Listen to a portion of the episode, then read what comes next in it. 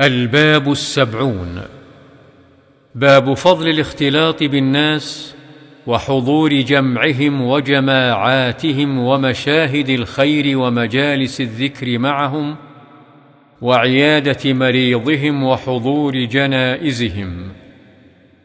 يقول المؤلف رحمه الله اعلم أن الاختلاط بالناس على الوجه الذي ذكرته هو المختار الذي كان عليه رسول الله صلى الله عليه وسلم وسائر الأنبياء صلوات الله وسلامه عليهم.